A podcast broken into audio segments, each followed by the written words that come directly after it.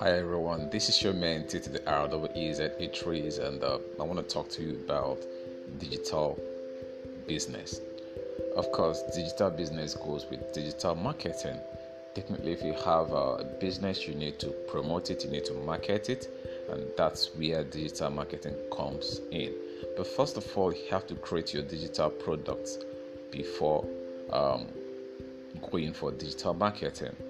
Of course, there has to be a digital marketplace, which is basically your social media handles, your website, you know, um, everything that is digital.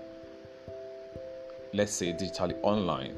You understand? So because digital is not just only um, internet based, but this is internet based digital market